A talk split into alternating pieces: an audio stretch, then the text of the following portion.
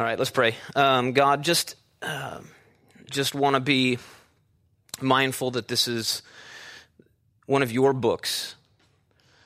That uh, we don't own anything in Scripture, but all truth you own.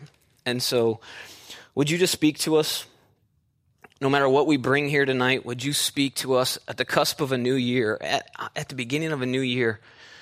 Would you equip us through the teaching of your word? Would you teach me as you teach through me on these truths that, that set us free in you? And so I pray that, Holy Spirit, that you would go to work interpreting and, and impressing upon the hearts of your children the book that you wrote, that you authored through James that you would minister to every heart here because I certainly cannot do that. I'll be faithful to teach the text, but, but Holy Spirit, you take a speech and turn it into a sermon. And so um, we trust you, excited for what you have in this, this series for us, um, and just ask that you be glorified through all of this. In Jesus' name, amen. So, what we've titled this series is The Law of Liberty.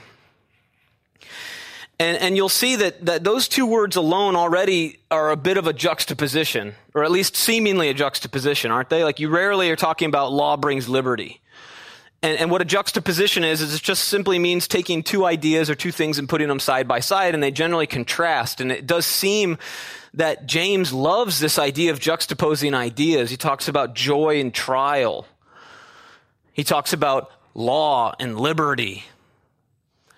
He talks about patience amid conflict.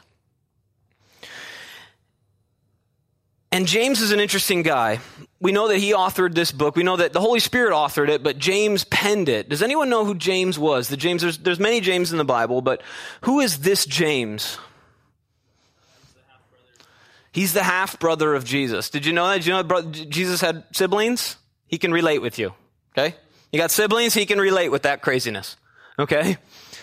And they called him James the Just. He was the half brother of Jesus. If you need the Bible verse to reference that, it's Matthew 13, 55. He was the brother of Jude. We see that in Jude 1.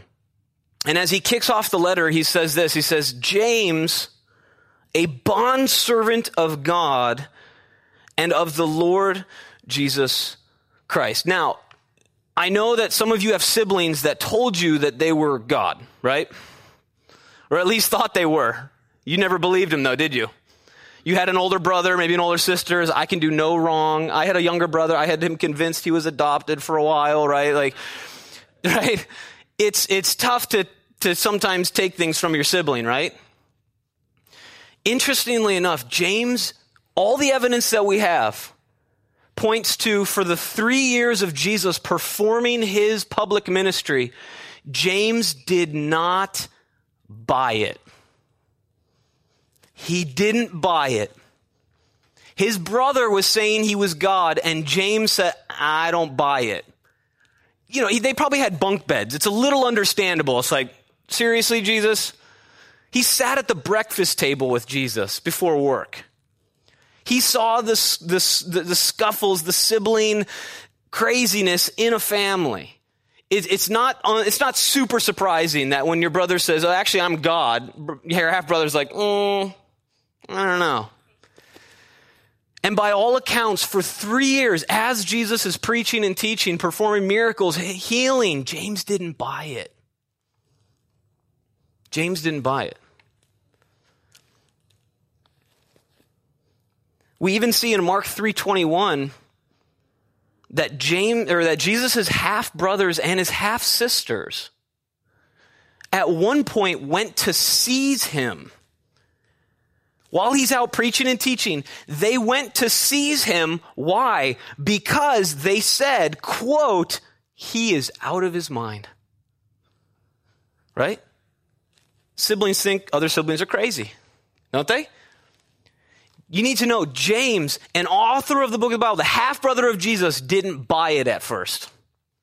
He wasn't down with it. He wasn't following Jesus, worshiping Jesus, saying, This is the Son of God. He's finally here. He wasn't, he wasn't there. At least for those three years. But then something happened around Jesus' death. And James did a 180. What do you think that was? What flipped James? Because if there's, this is probably the best apologetic argument you can have is that his brother didn't believe him. And then all of a sudden he did. What happened? Holy Spirit? Resurrection?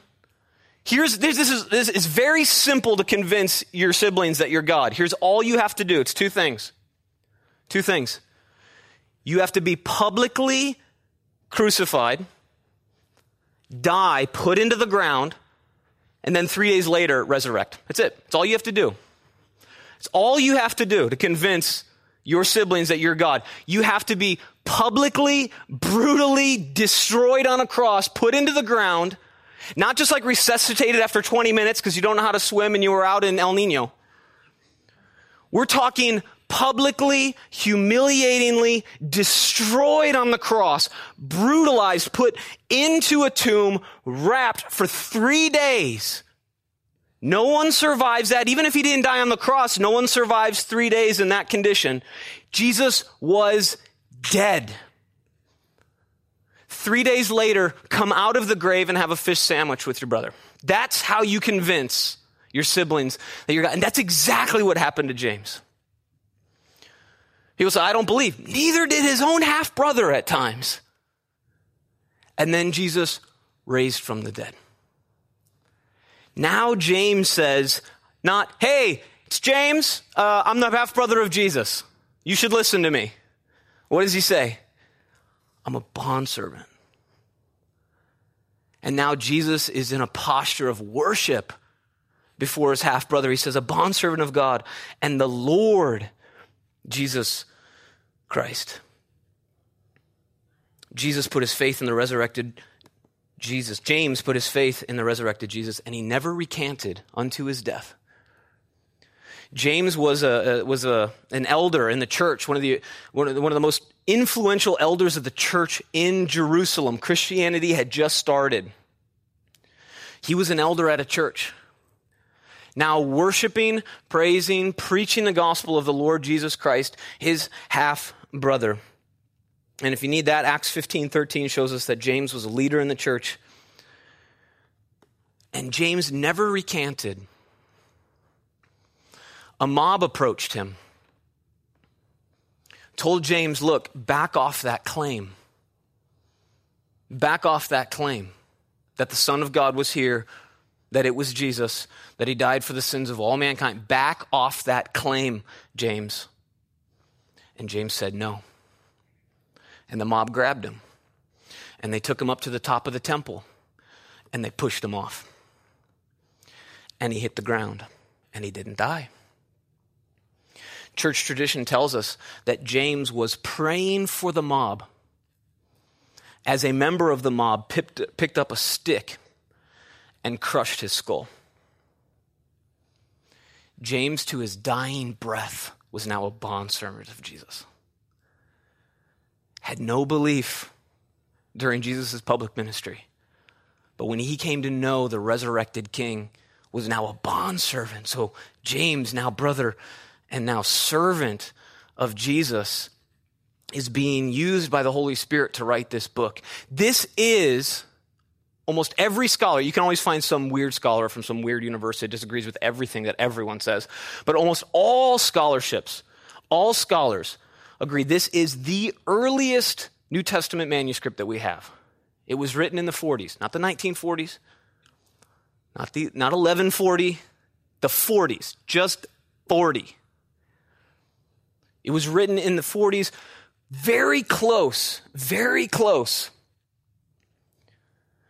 after the stoning of Stephen, which was in Acts 7, I believe. They stoned Stephen, the first Christian martyr, right?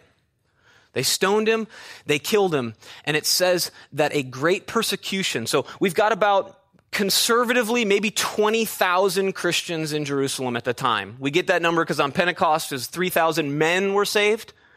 And then a couple chapters later, about 5,000 men were saved depending on how they counted families, because one man tended to be actually about four based on a wife, one, two kids, it just depends. Let's say conservatively, there's about 20,000 Christians in Jerusalem. Stephen is martyred. And the Bible and church er, and history, secular history says that great persecution came on the church in that moment. And then Christians fled. Christians fled. And James says, a bondservant of God and the Lord Jesus Christ to the 12 tribes which are scattered abroad. That's what he's talking about. The church has now gone out under severe persecution and fled from Jerusalem. This book was written very shortly after the stoning of Stephen, the great persecution, and what was known as the dispersion of the church. And so James, under the inspiration of the Holy Spirit, writes this letter to be sent out to the Christians who are fleeing persecution, who are preaching the gospel wherever they go and planting churches in the Roman world. The earliest ancient church planting Christians. And he's writing this letter as an encouragement to Christians who are living in an increasingly hostile society. Now, this is not Rome. Zach and I have told you time and time again this is not Rome.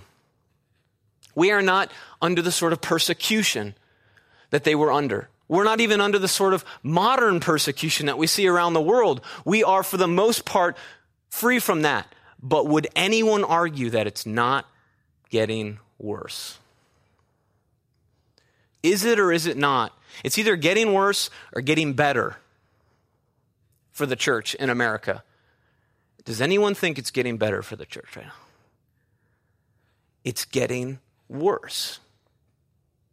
Doesn't mean it's as bad as it was by any means, but it is getting worse. We do not enjoy the sort of favor in this country that we did in its earlier part of its history. We will continue to see less favor in the future. But that doesn't mean that God isn't still building his church. Though society can tank, and all societies will tank, Jesus can still build a kingdom amid the chaos. And so he's writing this letter as these churches go out and are now dispersed under increasing persecution. And he wants to encourage them in a lot of things, as we're going to see in the next coming weeks. But some of the main things are, some of the main things are to realize their dependence upon God, realize their dependence upon God, and to be weary of being lured into the things of the world. So he's going to constantly put us in this juxtaposition between the things of God and the things of this world.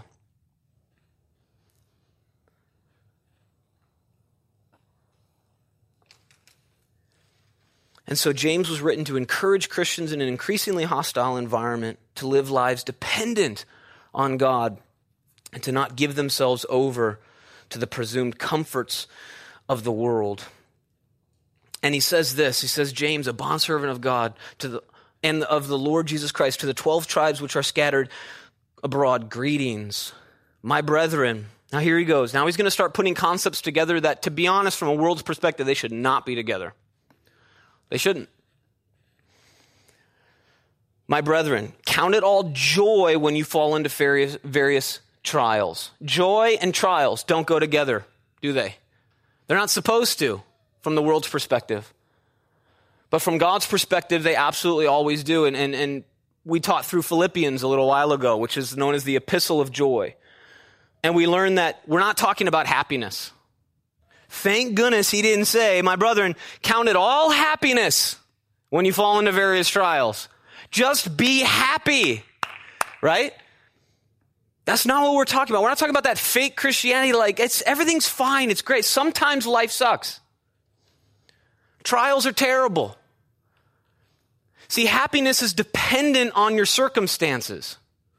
Joy is despite your circumstances. I likened it to a safety net that catches you when your circumstances are plummeting. It doesn't mean you're happy all the time, but it means that you have a joy. The Bible says you have a peace that surpasses all understanding. And so James launches into this, knowing that the church is facing increased persecution and says, My brethren, count it all joy when you fall into various trials. And some of you are like, well, what kind of trials are these? That's why he said various. Right? So you're like, I don't know if my, my trial applies. That's the word various. Relationship trials, school trials, family trials, business trials, job trials, health trials, addiction trials. All of these trials, he says, are to be counted as joy. Now, how on earth can he say that? Because it will produce something, James says. It will produce this. It says, knowing that the testing of your faith, don't mistake in this, don't, don't mistake in this that, that trials produce faith. Trials don't produce faith. They test existing faith. They don't produce faith. Trials test existing faith. So James says, look, count it all joy when you fall into trials. And he says, because something's going to happen because of that knowing that the testing of your faith produces patience. Testing and patience, those shouldn't be together. Patience should not be a part of trial. In trials, the world will have you believe that you should be anxious, that you should have doubt in the uncertainty, that you should fear the unknown anxiety, doubt, fear. James says, and look, some of you came here like, I want my New Year's sermon, right? Like 2016. Here we tell me about the opportunity, right? Tell me about how epic this year is going to be. Here's what I can promise you. All of us are coming out of, currently in, or headed into a trial. That's why it says, when you fall into trials. It's not if, it's when. That's the thing that holds us all in common. The Christian life is not one void of conflict, it's one filled with the peace of Christ in conflict. And so, well, the world will then profess anxiety and doubt and fear. Does God even exist if He's allowing this to happen? James says, find joy in this. Why? Because it produces patience. It's the opposite of what trials should cause by the world standard. James says there's something to be gained. And says this it says, knowing that the testing of your faith produces patience, but let patience have its perfect work, that you may be perfect and complete, lacking nothing. And the patience here in the Greek, I've got it written here. I don't know how to pronounce it, so I'm not even going to try. It's like humfomi or something like that. It's not a passive waiting. It's an active endurance. Some of you are in a trial right now, and I can't speak to every individual trial, and they're on so many different levels of earthly severity, I know. But you need to know that, that, that resting in the joy of Christ amid your trials is an invitation to become more mature in your faith. Amidst trials, so we know not only that we're going to face trials, but this command, this crazy command, is to count it all joy when you encounter. And so I want to take a look at, as we go through this next section, I want to take a look at how that's possible. Because the Bible shows us the outline. We're going to talk about four things two ways that we view trials differently than the world. So, two ways that Christians view trials, or we should at least. And then I want to talk about two different kinds of fights that you will encounter amidst those trials. And they will speak to every trial you're in. So, two ways that we're to view trials and two fights that we will encounter, that quite possibly some of you are currently encountering in your trials. Because it says, Let patience have its perfect work, that you may be perfect and complete, lacking nothing. And I, and I wrote this down that when you know you're headed into a fight, and it's statistically proven, I was a martial arts instructor, it was one of my jobs in the Marine Corps. And one of the things is that if you are prepared to fight, if you are ready and you know it's coming, you have an exponential greater chance of being victorious in it. Obviously, as opposed to being sucker punched, to being ambushed. Why? Because you posture differently, don't you? When you know a fight is coming, literally, metaphorically, you know a fight is coming, you're postured for it, you're ready for it. And so James knows that they're going to be going into trials and they're going to be encountering a fight, and so he preps them to posture for them. He says, we've got to change your view on trials in two ways, and then we need to talk about two fights that you will encounter. And so, to begin, the two ways that Christians view trials differently from the world. Look back at verse 3. It says this It says, Knowing that the testing of your faith produces patience, but let patience have its perfect work, that you may be perfect and complete, lacking nothing.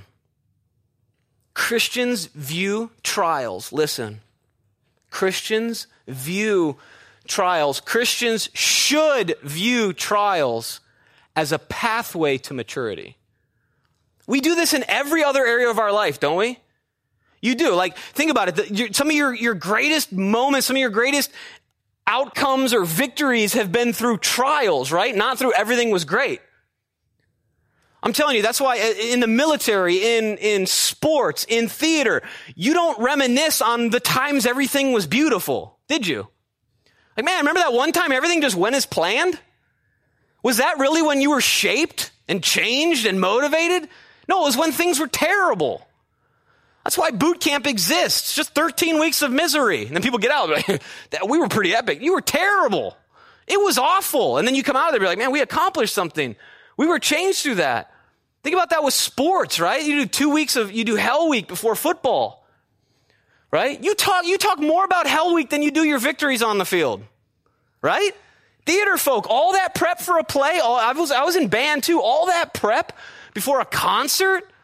No one's like telling us, we played it perfect at the concert. Like, cool story. No one cares. Suppose like, you remember that one time the whole trumpet section didn't show up?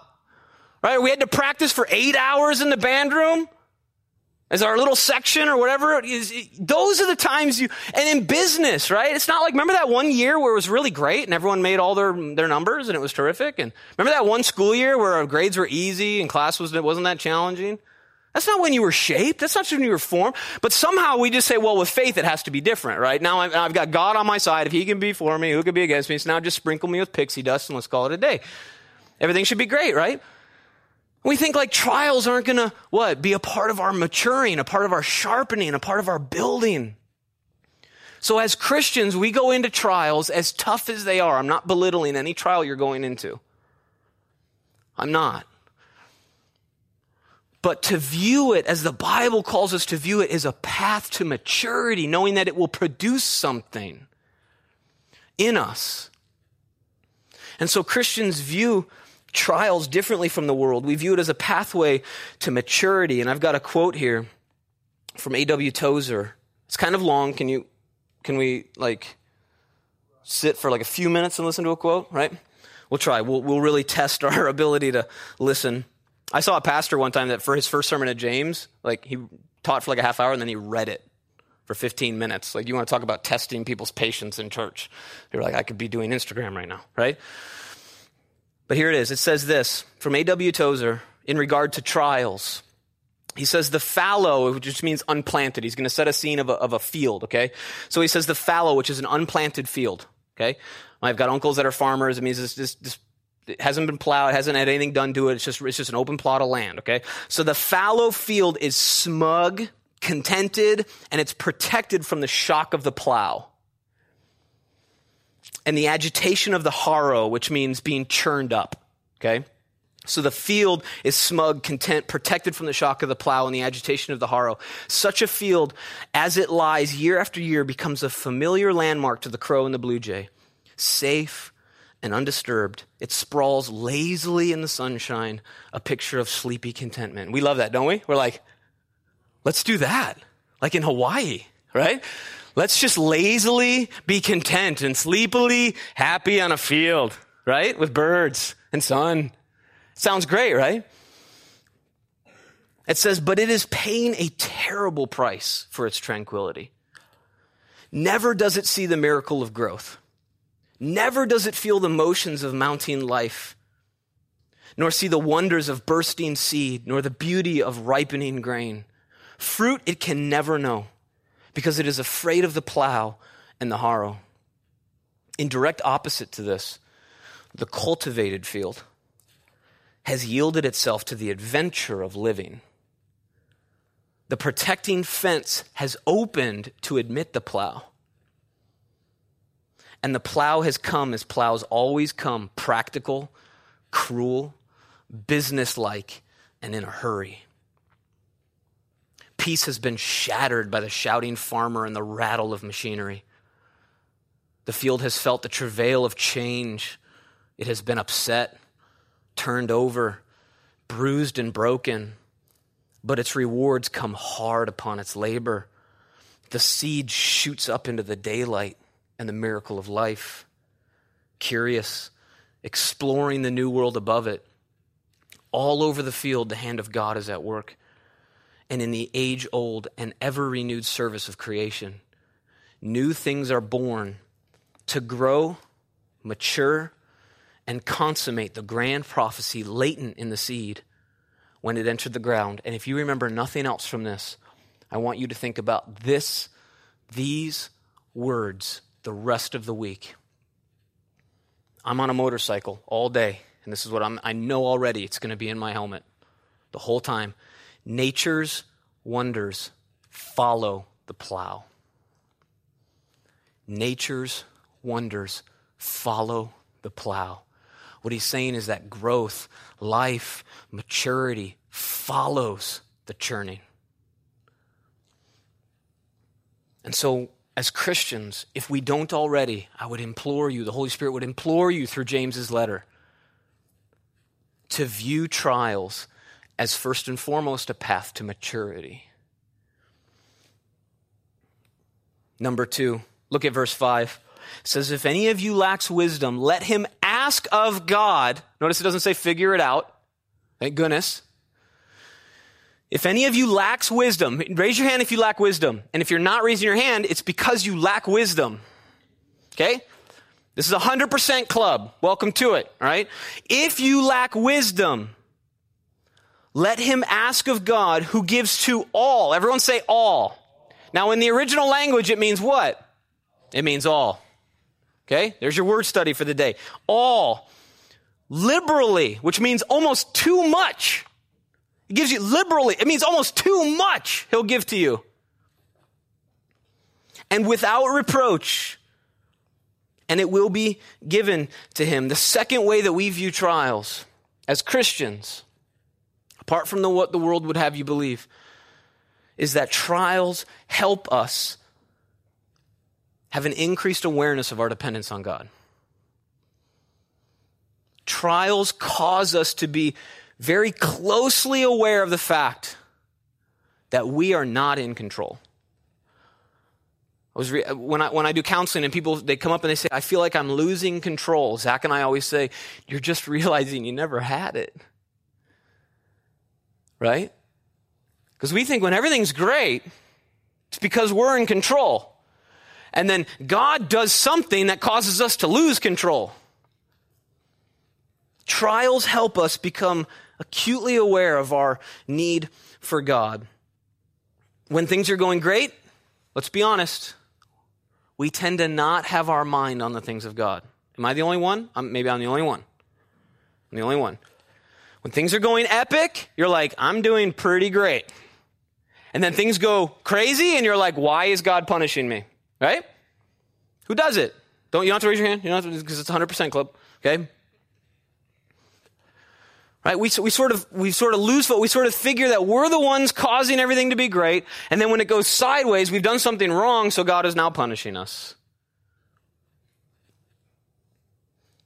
And so, if any of you lacks wisdom, you feel like your life is out of control. You're in your trial. You don't have footing. You don't have ground. You view it as a, as a, as a path to maturity.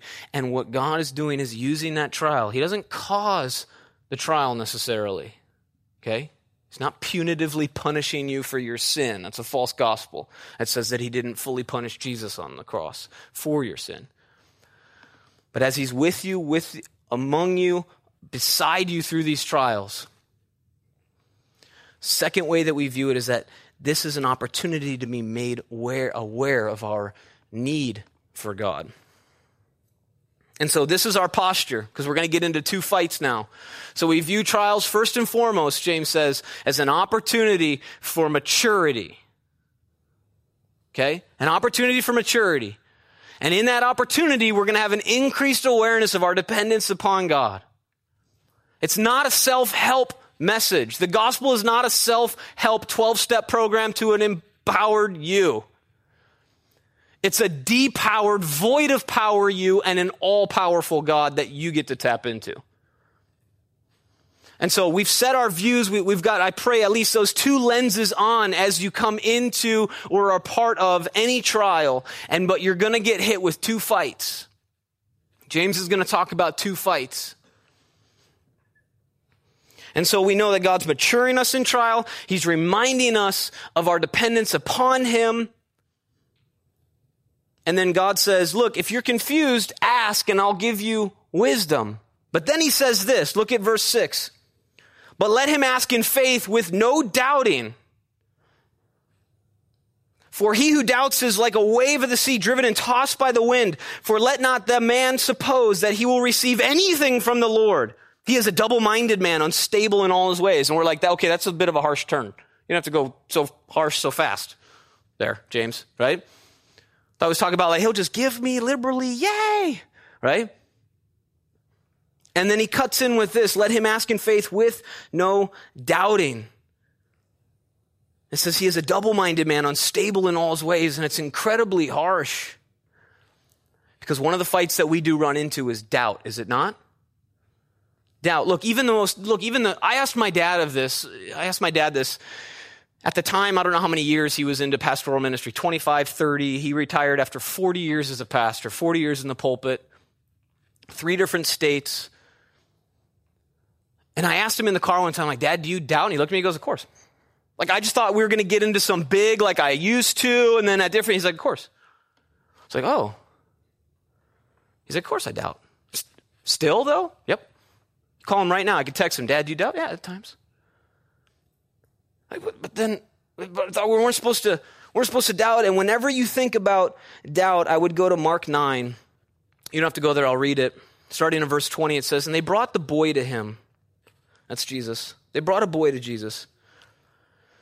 And when Jesus, and when he saw him, immediately the spirit convulsed and he fell on the ground and wallowed, foaming at the mouth. The boy was demon possessed. And so Jesus asked the boy's father, How long has this been happening to him? And the father said, From childhood. And often he, I can't even imagine this. I just had, I've got a one week old and I've got a three year old and a six year old. And he said, and often he, that means the Spirit, has thrown him both into the fire and into the water to destroy him. I can't imagine showing up and seeing my six year old being thrown into a fire. The boy likely, very likely is burned on the majority of his body.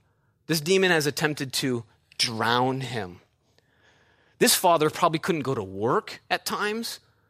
He would race home from work because mom was dragging their boy out of the lake or drying him off or putting out the fire that he had just been tossed into. And then the father said, But if you, to Jesus, if you can do anything, have compassion on us and help us. Jesus said to him, If you can believe, all things are possible to him who believes. Check this out. Immediately the father of the child cried out and said with tears, Lord, I believe. Help my unbelief. Which one is it? It's both. Doubt is not the absence of belief. It is a worldly repercussion of it. In a world that is broken and fractured, it will beat you down. If there are any of you that come here tonight feeling ashamed that you've doubted, know that Jesus is not at all thrown off by that. You say, I believe. And can't we all identify with that? I believe, but help my unbelief, right? And the world would say, well, you either believe or you don't. Nonsense. I believe, but I still have unbelief. And trials exacerbate that, do they not? You're going to be challenged this year in trials. You're going to doubt that God is good, and James is going to address that. You're going to doubt that things are from Him, and James is going to address that. You're going to doubt things, but that doesn't mean that you don't still believe. Don't fall into that lie that doubt is the absence of belief. The father cries out, he says, Lord, I believe. Help my unbelief. We believe, but part of us doesn't. Now, the question is is that enough faith to set God into motion on your behalf? Is it? Or do you have to be, I believe 100%, no doubt, game on. I'm going to church every day this week. This is my year. I'm going to read the whole Bible. Who said that last eight years in a row, right? Who's doing it this year? Raise your hand. Come on. And people, people are like, nope, I'm going to fail. I'm not even trying. Right? Is saying, I believe, but I have doubt, is that enough faith to set God into motion on your behalf? Check this out. The story continues. When Jesus saw that the people came running together, he rebuked the unclean spirit, saying to it, Deaf and dumb spirit, I command you, come out of him and enter him no more. And the spirit cried out, convulsed the boy greatly, and came out of him. And he became as one dead. That's the boy. The boy fell on the ground. So that many said, He is dead. But Jesus took him by the hand and lifted him up, and he arose. in the midst of your trial, when you come up against that fight of doubt, the words you remember, the words of that dad said, Look, I believe, but Jesus, help my unbelief. And that's enough faith for God to be set into motion. God honors that fight that He knows you'll have in a broken world. Doubt is not the absence of belief.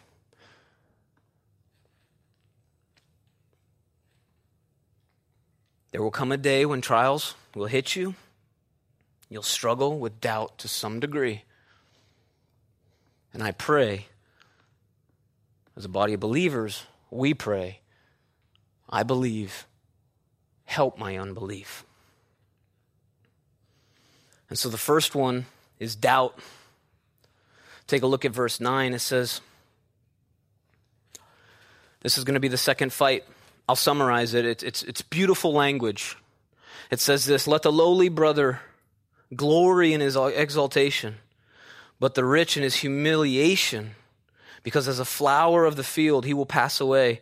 For no sooner has the sun risen with the burning heat than it withers the grass, its flower falls, and its beautiful appearance perishes. So the rich man also will fade away in his pursuit. This is talking about it. Actually, verse 12 Blessed is the man who endures temptation, for when he has been approved, he will receive the crown of life, which the Lord has promised to those who love him. And so, those first verses, 9 through 11, it's talking about Instagram. Some people have not been paying attention the whole sermon and they're just not paying attention. What? It's talking about the life lived in comparison of others. I got an Instagram, love Instagram. I get paid to do Instagram, by the way. I'm an online marketer. Do you know, uh, I think it was, so it's almost a year ago, it was last February, came out with the first social science study basically on the effects of Instagram. Guess what it causes? Happiness, fulfillment, drive, energy, empowerment. What, does it, do you think it, what do you think it creates? Depression. It's not the technology. Don't go all crazy Pharisee, but I can't use Instagram. It's not of the world. It's not in the Bible, right? So I can't use it. Yeah, well, you drove in here in a car, and those weren't in the Bible either. Okay? It's not the technology, it's what our heart does when we consume the technology. And look, you could pull up my Instagram right now. You know what you're going to see? The highlights of my life. You're going to see my little baby girl. With that's the, I'm sorry, if you follow me on Instagram, that was the explosion of cuteness this week in your newsfeed. You're welcome. Okay. You're going to see motorcycle pictures. Some people, you think I rode, like, I'm uh, doing photo shoots on like Tuesday. I'm at the office, by the way. I only shoot like once a month, and then I just take four weeks to post all the pictures. Right? People are like, do you even work? You're just riding. all you're seeing is the highlights. You're like foot golf, motorcycle, baby girl. You got it epic. You don't see the hard times. I didn't Instagram when we lost our baby. I didn't Instagram the second time we lost a baby. I don't Instagram when I'm lonely. I don't Instagram when I'm frustrated, when I'm in a trial, when I doubt. There's no selfie for doubting your faith in Jesus. Now's a good time for a selfie. Hashtag doubt Jesus. All you're seeing is the highlight reel of people's lives. And what he gets to here is comparison. Comparison. And, and look, ladies, this is a special struggle for you. The Village Church in Texas, huge mega church, right? They did a study because Pastor Matt Chandler wanted to, because no, no surprise, guys don't understand women. And so he wanted to understand women a little bit more. And so he, he set the women's ministry to do this massive study to figure out what they struggled with the most. The number one thing. Maybe it's just them. Maybe all women here, you guys are just so secure. You don't compare yourself at all to other women. But in this study, that was the number one thing that women struggled with was comparison. I've joked. You don't even have to watch guys watch girls at the gym anymore. You watch girls watch other girls at the gym now, at the mall, at school. Why? Because you ladies are you, you're, you're comparing. Guys do this too. We do cars and career and we all compare, but I know that this is especially, in talking with my wife, this is especially a struggle for women in America these days. And men, and that's just Instagram, because you, you come off a rough night and you hop into bed with your iPhone or your iPad and you start scrolling through someone's highlight reel. Man, they have it epic. They just do whatever they want. And everything looks epic on Instagram, doesn't it? Their marriage is great. They've got kids. They have money. There's burning money. They have so much. They get new cars whenever they want, just new toys on new clothes. You don't see the darkness. You don't see the desperation. We don't see the trials. We don't Instagram those. And he says, Look, for all Christians, non Christians, there will be days where the sky is dark. There will be days where it's great. By the grace of God, there will be some epic days. Having my baby girl was an epic day. But it doesn't mean that trials aren't coming. And this comparison kills. It's the highlight reel, and it produces comparison, and comparison kills. And it makes us hyper aware. Our trials, you need to know this. And you, some of you experience this. Your trials make you hyper aware of how awesome everything else is for everyone else. You notice that? When you're in a trial, isn't it just everyone is having an epic day except you? It's not true, but that's what trial does to our heart. And that breeds resentment, and you start to hate those people. You're absurd. You just you've just been given everything, and you had so you grew up in the church. You're just nonsense, and you're you don't know what it's like. I'm from here. You don't know what it's like to be from there, and we start to resent people, just as we're scrolling through Instagram. And so, whether it's comparison, which kills, or resentment, which ridicules, one of the fights you're going to come into in a trial is comparing your life to others in that trial. And you'll be hyper aware of the awesomeness of everyone else, and it's just not true. But the Holy Spirit, through James, is saying, don't be fooled by this. Don't be fooled. Everyone has trials. Look at verse 13. It says, Let no one say. See, James knows that encouragement is needed. Some of you are like, this is the heaviest New Year's. Like, I thought we were going to get like a cheer, like sermon. Like, I am not excited about 2016 anymore. Let's go back to 2015. Here's where the encouragement comes in. He says this. He says, let no one say when he is tempted, I am tempted by God. For God cannot be tempted by evil, nor does he himself tempt anyone.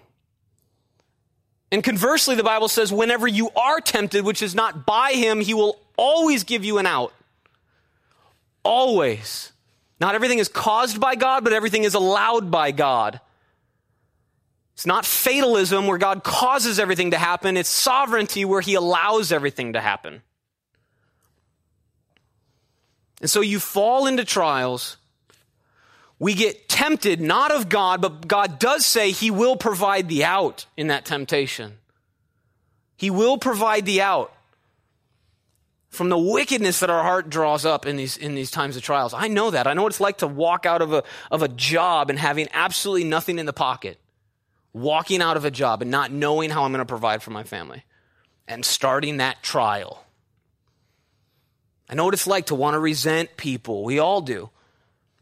I know what it's like to want a bigger house so my kids can have an actual backyard like I had growing up in the Midwest and can't find one out here for less than $3 billion. Right? I know what it's like to start resenting as people start getting bigger houses and we've still got our cool little condo. I know what that's like. It's tempting. It's not God tempting me. And He provides an out. It says, But each one is tempted when he is drawn away by his own desires and enticed. We're always looking for the stuff that we're responsible for in the Bible, aren't we? Like, tell me what I'm responsible. This is what we're responsible for.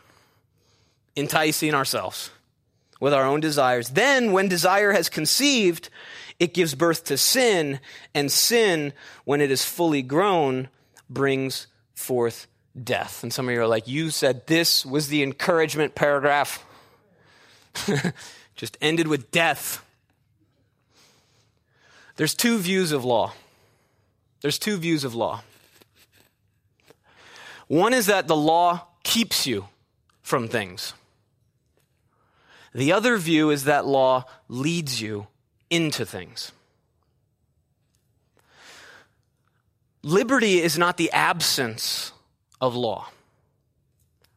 Liberty is freedom within the confines of it. No law is called anarchy. And that goes upside down super fast. See, we, we think law and liberty don't belong next to each other. And God says, My ways don't keep you from things, they lead you into better things. I'm providing you a path to maturity in your trial, and you're using it for resentment and comparison. And so, listen to this. When trials come, we're, be- we're being given a path to maturity. We're going to realize our need for God. We're going to go into a fight with doubt in our faith. We're going to fight with comparison and resentment. If we're not careful, we will be tempted and drawn by our own desires away from God's invitation to become more mature in our faith and to get what we actually need, which is Him. And so, here, what James is going to do is he's going to turn our eyes on the character of God. He's going to turn his eyes, our eyes, on the character of God. And it says this. Look at verse 16. Do not be deceived. Don't be deceived. Don't fall into it. I'm not keeping you from something, I'm leading you into something better. Don't be deceived. My beloved brethren, every good gift, everyone say every, every. In the original language, it means every good gift. And every perfect gift is from above and comes down from the Father of lights, with whom there is no variation or shadow of turning. Do not be conceived. This is where he says, Look, God is pouring out gifts on you and we're refusing to see them. I kid you not, I, I had no illustration for this until about 15 minutes before I came here tonight. No illustration. I've got a six year old who just happened to get his first like pimple or something right here. And he's been a little sick, so he had like a little bit of a, like an inflamed, you know, nose from all the rubbing and blowing. And so, so he's got kind of like these two little sores. Okay? Today was awesome. I had an awesome Saturday. I ate, or Sunday. I got a newborn. You have to.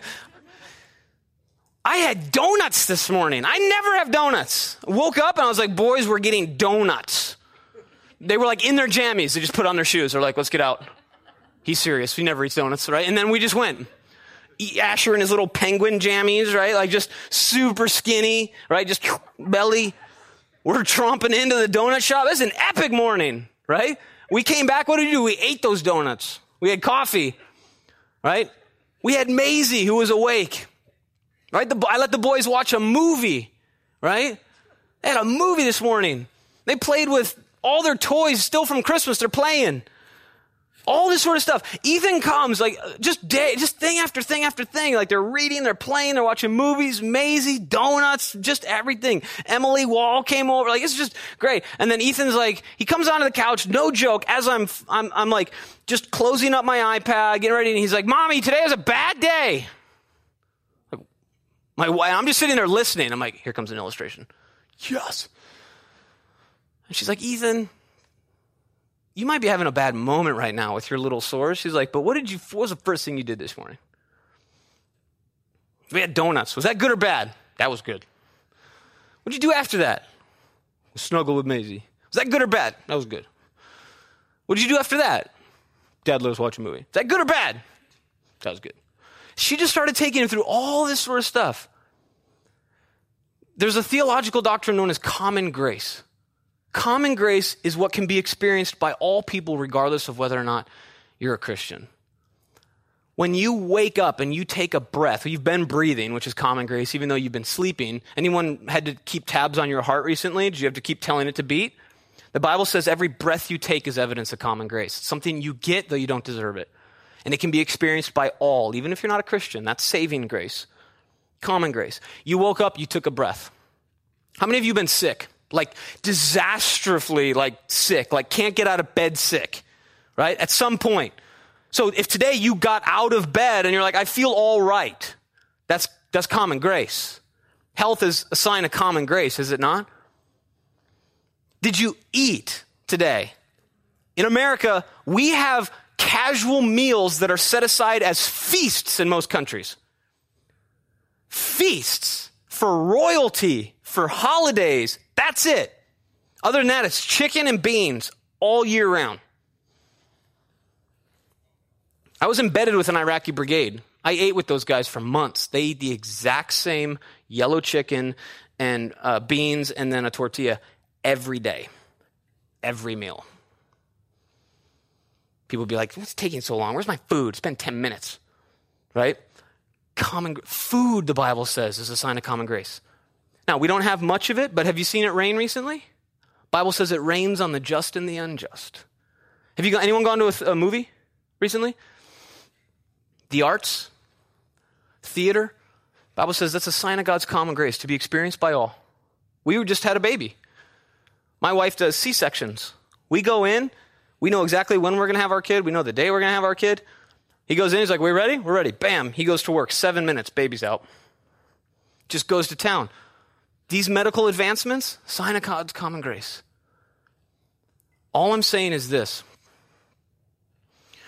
we see God's gifts everywhere family, food, friendship, entertainment, job, money, rain, seasons, sun, warmth, all of that, all the time. If it's good, God gave it to us. And just like Ethan, he, he blew right past all the good to focus on the bad. And our heart wants to do the exact same thing in trial.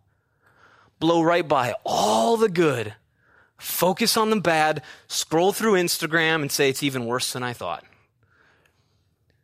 And God says, I've given you so much. And so God pours out his gifts on his kids. And I, and I have this note. I don't know if it's too much of a rabbit trail, but I have to. You need to know that amidst trials, I can't, I'm going to preach this till I'm blue in the face. You need to know that God is not punishing you.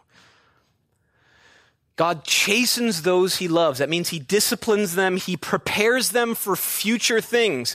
But we must, we must get over the false doctrine that God punishes you for your sin. Why? Because then that says that he didn't punish Jesus as your sin. If Jesus truly absorbed all your sin on the cross, God's punishment for your sin is complete. God is not punishing you for your sin, and we've all done it. We've all thought, this is going wrong. What did I do? What do I need to do to undo why God is mad at me? We all have. Trials exist. We live in a broken, fractured world. God allows things, but it doesn't mean He causes things. God is not punishing you, friends. He is not punishing you. He already punished Jesus as your sin. His wrath has been satisfied. Now he calls us through trials to a greater sense of maturity. He calls us to a greater sense of dependence upon Him, knowing that we're going to come across these fights. We're going to begin to struggle with doubt. We're going to begin to compare our lives in the midst of trials. And He says, remember that I'm pouring out all good gifts on you, even when we don't see them. And James's epic conclusion to this whole thing, this whole concept of trials is this in verse 18. He says, of his own will, he brought us forth by the word of truth. I'm here to simply say this. God chose you. God chose you. Look, I love community. Most of the time, I'm going to tell you to stop thinking about you, but right now, I want to personalize it. I want you to know that God looked out over the expanse of all of human history and said, I'm going to make her my daughter. I'm going to make him my son, adopted into my family for my glory. It says, of his own will. It doesn't get any more secure than that. And the question isn't why does he choose some and not others? The question is why does he choose anyone? Leave that debate for some people that live to debate. Why does he choose some and not others? He chose you. That's amazing. He chose you of his own free will. He brought us forth by the word of truth that we might be, and this is going to launch us into the rest of the book, that we might be a kind of first fruits of his creatures. There's going to be a call on your life in this study. There's going to be a call on your life in this study. You're going to be, you're going to have concepts put up next, especially next week. We all know what next week is.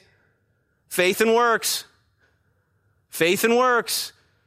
And that seems weird, but so does law and liberty. Those seem to be opposite, yet they're not. They work cohesively. And we're coming up on faith and works, and you're going to be pressed on this call on your life. It's not sitting back in a, in a, in a passive posture, it's an active endurance in the trials. And he says that we might be the first fruits of his creatures. Now, what does that begin to sound like? I'm simply going to read it. I'm going to let God's word exhort us on what that sounds like. It sounds like, So then, my beloved brethren, let every man be swift to hear. Swift to hear, Christian. Slow to speak. I'm convicted on that. Slow to speak, Christian. Slow to wrath. I'm convicted on that. For the wrath of man does not produce the righteousness of God. Therefore, lay aside all filthiness, all filthiness, and overflow of wickedness, and receive with meekness the implanted word which is able to save your souls. It says this, but be doers of the word. Be doers of the word.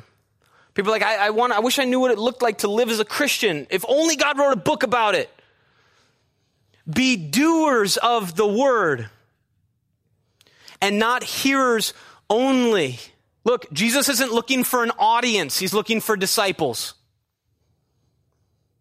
It was one thing to hear a teacher, it was another to follow him. Are you simply here to hear a sermon or are you being equipped to live a sermon? My job is not to just preach good sermons, it's to equip the saints. Your job is to come here not to just hear a sermon, but be to equipped, to be equipped as a saint. Are you ready for that call? Are you ready for that path to maturity? Are you here to hear a sermon? Or are you going to be equipped to live one?